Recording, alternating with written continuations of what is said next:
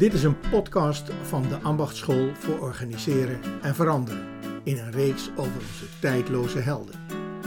We kijken hierin door hun ogen en door die van ons naar hedendaagse vraagstukken in ons ambacht.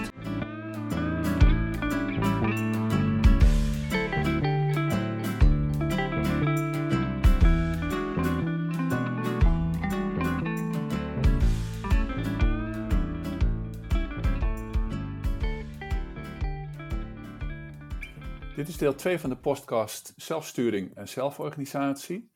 En aan het gesprek nemen drie mensen deel: Odette Moeskops, Brechtje Kessener en Gertjan Schuiling.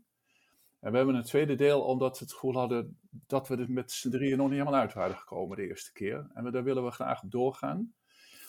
Een belangrijk onderscheid de vorige keer was zelforganisatie is dat dingen vanzelf gaan, dat een ontwikkeling vanzelf plaatsvindt.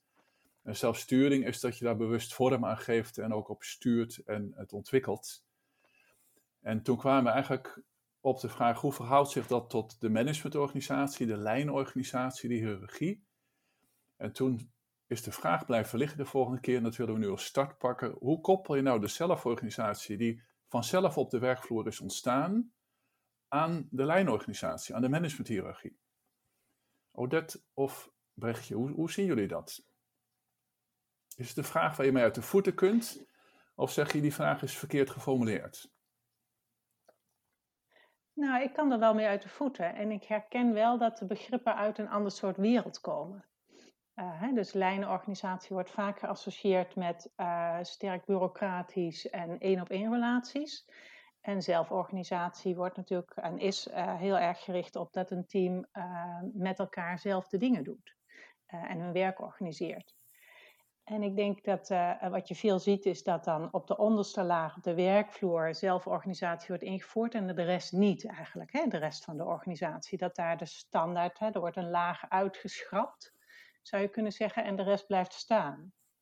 En ik denk als je het echt netjes zou doen, dan zou je kunnen zeggen, dan moeten de laag van de, in de hiërarchie zou je dan ook zelforganisatie kunnen doen. Dus dan is het ook niet meer een directielid die een heel aantal teams aanstuurt, maar een, een groep van directieleden of een groep van afdelingshoofden, het maakt me niet zoveel uit. Ook daar kun je een team vormen die met elkaar verantwoordelijk is voor alle, de hele laag onder zich. Um, en daarmee krijgt ze een ander soort verantwoordelijkheid en krijgt de, de invulling van wat management of wat hiërarchie eigenlijk is, in die zin ook meer een systemische betekenis, de verantwoordelijkheid voor het geheel dragen. Oké, en kan ik dat zo begrijp het Brechtje, dat uh, wat in de managerhierarchie rapportagelijnen heet. En dan rapporteert toch een lagere manager aan een hogere manager en die weer aan een nog hogere manager. Dat, dat, dat, dat laat je dan los in deze oplossing? Nou, ik denk dat wat we in de bureaucratie vaak een eenzijdige informatievoorziening doen, hè, de verantwoording leggen aan, dat het steeds meer een, een wederzijdse uh, relatie wordt. Want de, um, uh, natuurlijk moet een laag, een hiërarchische laag hoger weten wat er onder speelt om gewoon uh, als een van de informatiebronnen naast alle informatie uit de omgeving om met elkaar te bepalen wat het geheel kan doen of hoe het uh, verder kan. En tegelijkertijd moet je ook condities scheppen om dat voor elkaar te krijgen. En die condities scheppen, verantwoordelijkheid van zeg maar, het team, directieleden of afdelingshoofden wordt vaak een beetje onderschat.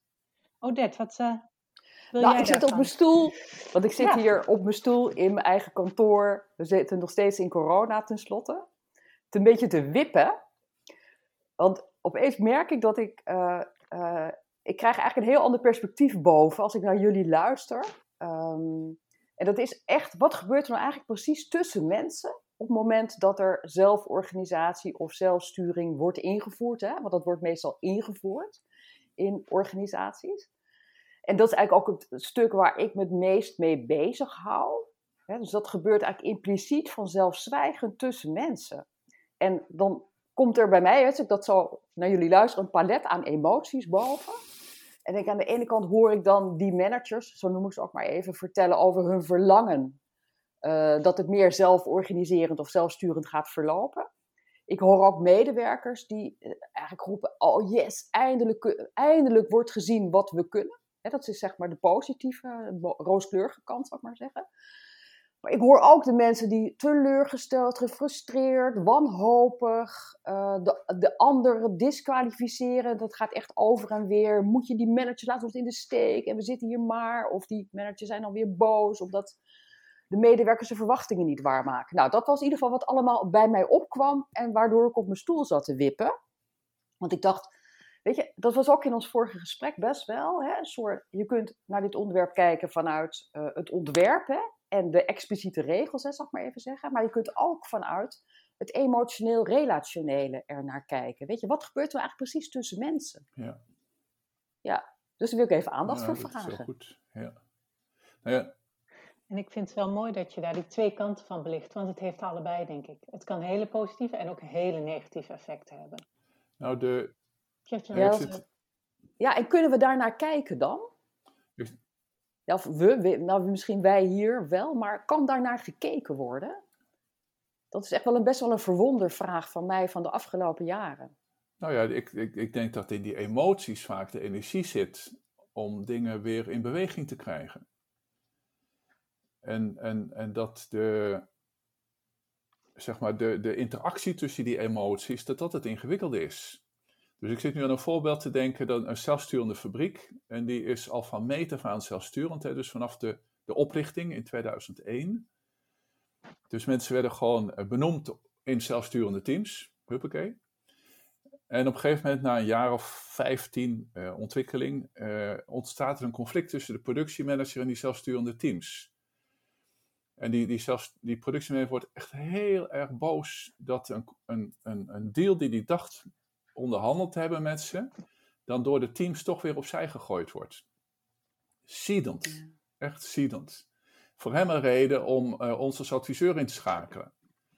Maar dan wordt hij dus als adviseur ingeschakeld in het kielzog van zijn ziedendheid.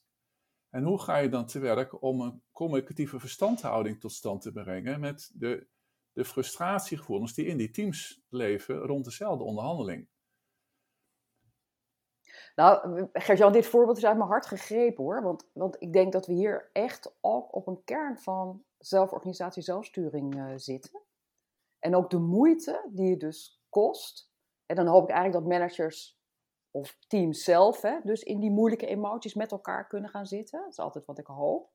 Maar het is ook heel vaak waar wij als adviseurs bij uh, gevraagd uh, worden. Ik vind het ook wel mooi, want het belicht een stuk wat eigenlijk Ehm, vanuit de oude sociotechniek hadden we het vorige keer over, dat in de jaren 60, 70 vorige eeuw al gestart werd met die zelf, zelforganiserende en zelfsturende teams. En daar was heel veel nadruk op hoe het werk eigenlijk gaat en hoe je het werk moet verdelen zodat dat ook kan. En die emotionele, rationele betrekkingskant, ehm, daar moet natuurlijk ook een heleboel op gebeuren. Want het vraagt een ander soort verhouding tot elkaar en, en die niet vanzelf is. Dat is ook denk ik waar jij heel erg op doelde, uh, Gertjan, in jouw uh, artikel, hè, in het helder uh, stuk. Dat, dat het ook een soort ontwikkeling vraagt, een soort, um, nou ja, misschien wel emotionele volwassenheid of zo. Of als persoon en als team om, om zoiets te kunnen. En ook als manager om het los te kunnen laten bijvoorbeeld, hè, dat hoor je ook dat is ook denk ik waar jij veel mee bezig bent, Odette, of niet? Ja, dat klopt. Maar misschien wil ik nog iets anders vertellen, wat echt een soort toeval was. Gert-Jan, weet je nog dat we vorig jaar uh, uh, de tijdloze helden hadden? Dat is vorig jaar, dat is vorig jaar maart, hè, nu ruim een jaar geleden. En dat wij toen ontdekten dat we allebei dat oude artikel van Tristan Bamford hadden gelezen. Zeker. Over de mijnen. Ja. En uh, een van de weinigen trouwens. Verder raad ik het iedereen aan en jij volgens mij ook. Maar wij hebben toen ook allebei ons gerealiseerd, volgens mij, onafhankelijk van elkaar, hoeveel aandacht Trist en Bamford eigenlijk besteden aan dat relationele, emotionele.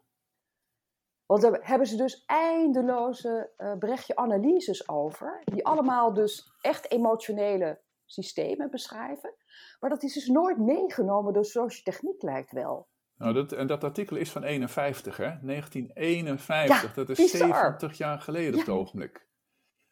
Ja, en ze wisten het gewoon verdomd goed, hè, dit stuk. Dat vind ik dus echt zo, weet je wel, zo mooi van oude artikelen. Ja, en ze waren dus echt, ik weet niet of ze zelf de grond in, onder de grond waren gegaan in die, in die mijnschachten.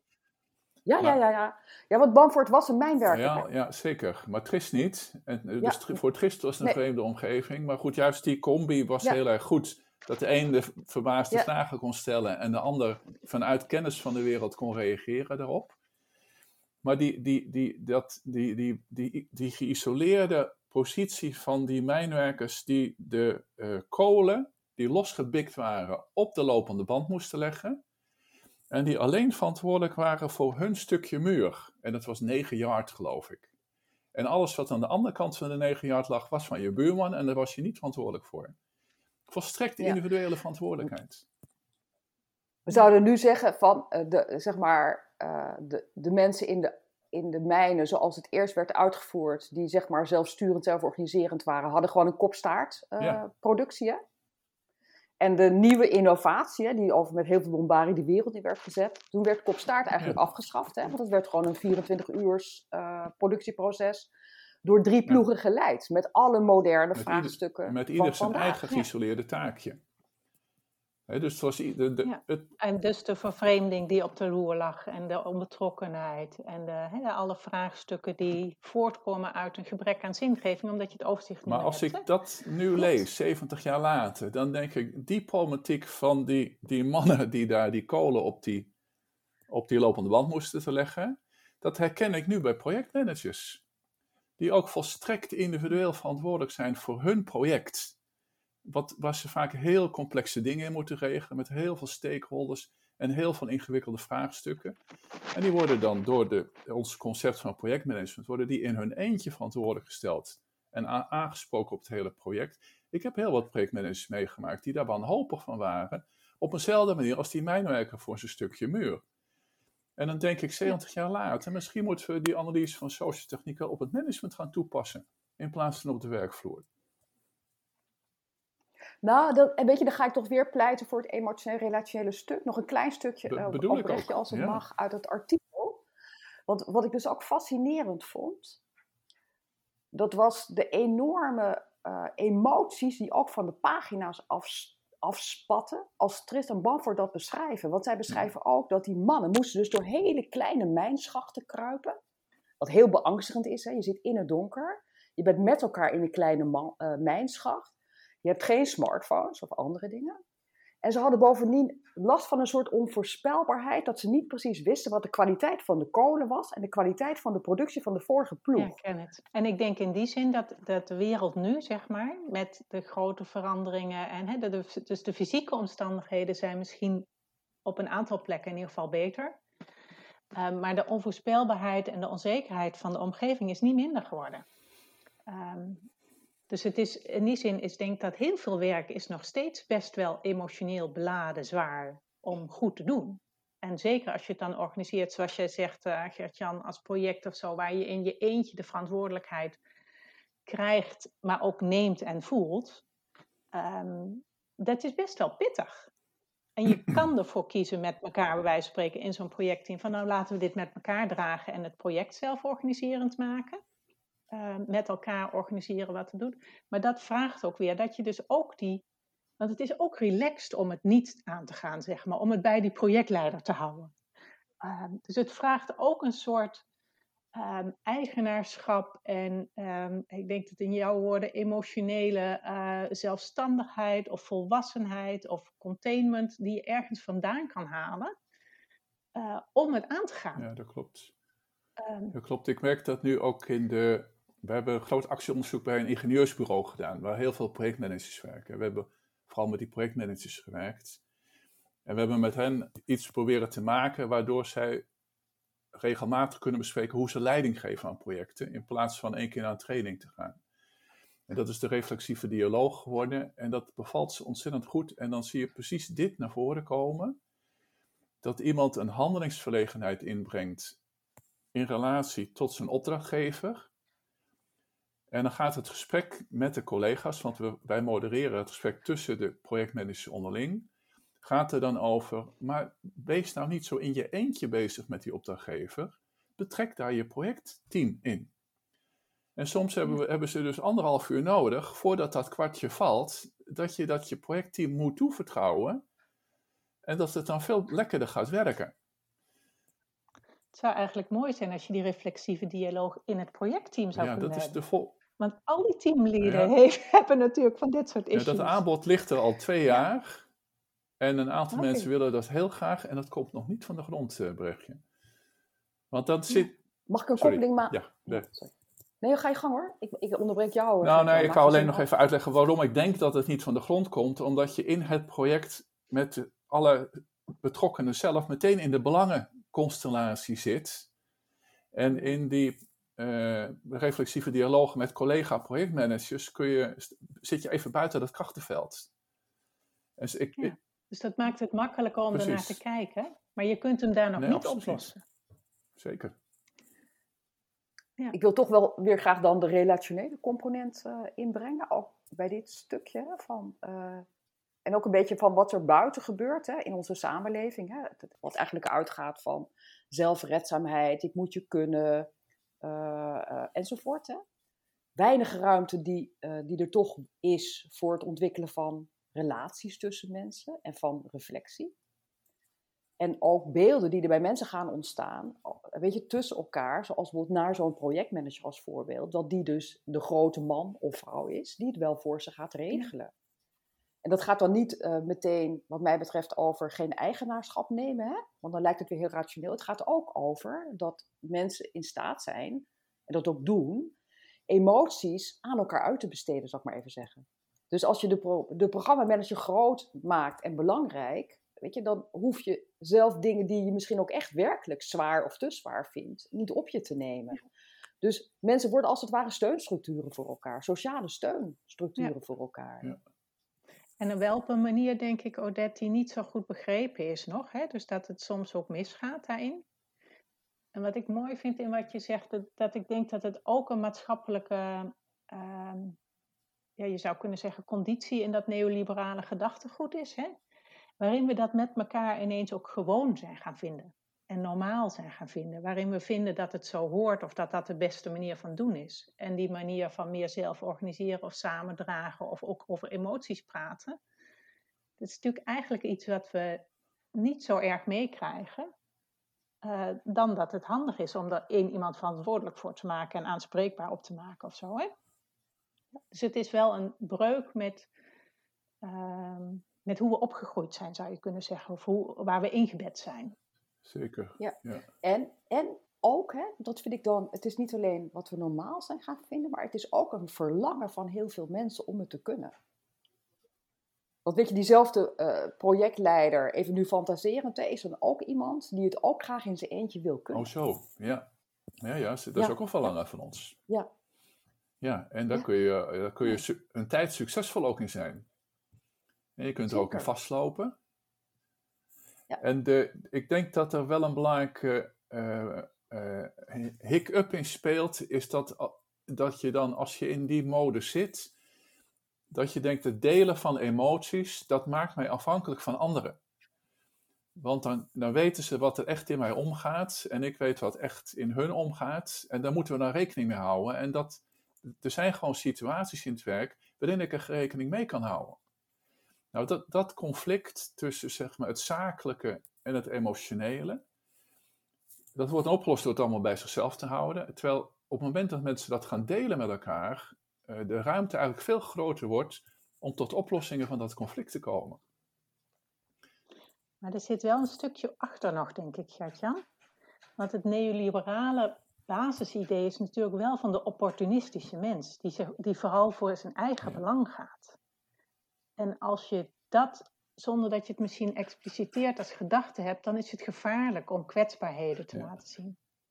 Als je de basisgedachte hebt van wat misschien meer de sociale mens is of zo, hè, dat mensen in wezen altijd in groepen en met elkaar willen zijn, dan krijg je een ander soort basisuitgangspunt. Dan is kwetsbaarheden tonen vooral relaties versterken en dus goed.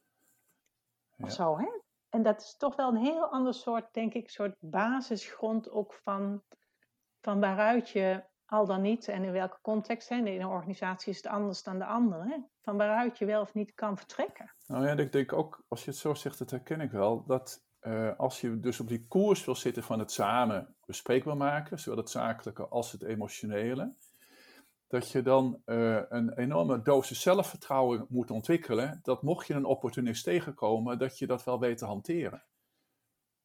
Ja. Is dat dan ook de verbinding tussen de lijnorganisatie en de zelforganisatie? De vraag waarmee we starten. Zo bedoelde ik hem niet, maar dat vind ik wel een hele mooie eh, andere dimensie ervan. Zeker. Maar is jouw vraag wel beantwoord? Nou, de, de Brechtje heeft dat wel beantwoord doordat ze uh, mijn... Ik zat dus nog met het beeld van daarboven is het één op één en hieronder is het meer samenwerken. En Brechtje zegt, je, maar je kunt het daarboven ook samenwerkend maken. Dat vind ik wel een interessant perspectief. Ja. En dat vraagt dus eigenlijk, om hem dan weer een beetje rond te maken, dat vraagt zowel op het niveau van de werkvloer als op die lagen daarboven, dat die samenwerking en dat vertrouwen in elkaar en dat je met elkaar voor iets staat, en dus ook kwetsbaarheden kan tonen en de emoties ruimte kan geven, dat je helder hebt ook wat dat dan is met elkaar en daarvoor met elkaar voor kan gaan. Ik denk dat we daarmee deze podcast weer moeten afsluiten, want het is uh, tijd. Dankjewel Odette voor het mooie gesprek en jouw inbreng van de emoties. Dankjewel uh, Gert-Jan voor jouw mooie startvragen, lijn en zelforganisatie en hoe verhouden die zich tot elkaar. Die minder uh, uitsluitend blijken te zijn of hoeven te zijn als we misschien soms denken. Hey Gert-Jan en Brechtje, het was weer leuk en ik vond het fijn dat wij het ontwerpen en het emotioneel, rationeel, relationele zo bij elkaar kunnen brengen ja, met elkaar. Ik vond het ook. En het was wat minder polariserend dan het eerste gesprek. We kregen wat lijntjes beter bij elkaar. Maar ik vond het eerste gesprek wel er lekker van afspatten. Dit was een podcast in de reeks Tijdloze Helden van de Ambachtschool. We hebben meer van deze podcasts. U kunt ze vinden op deambachtschool.org.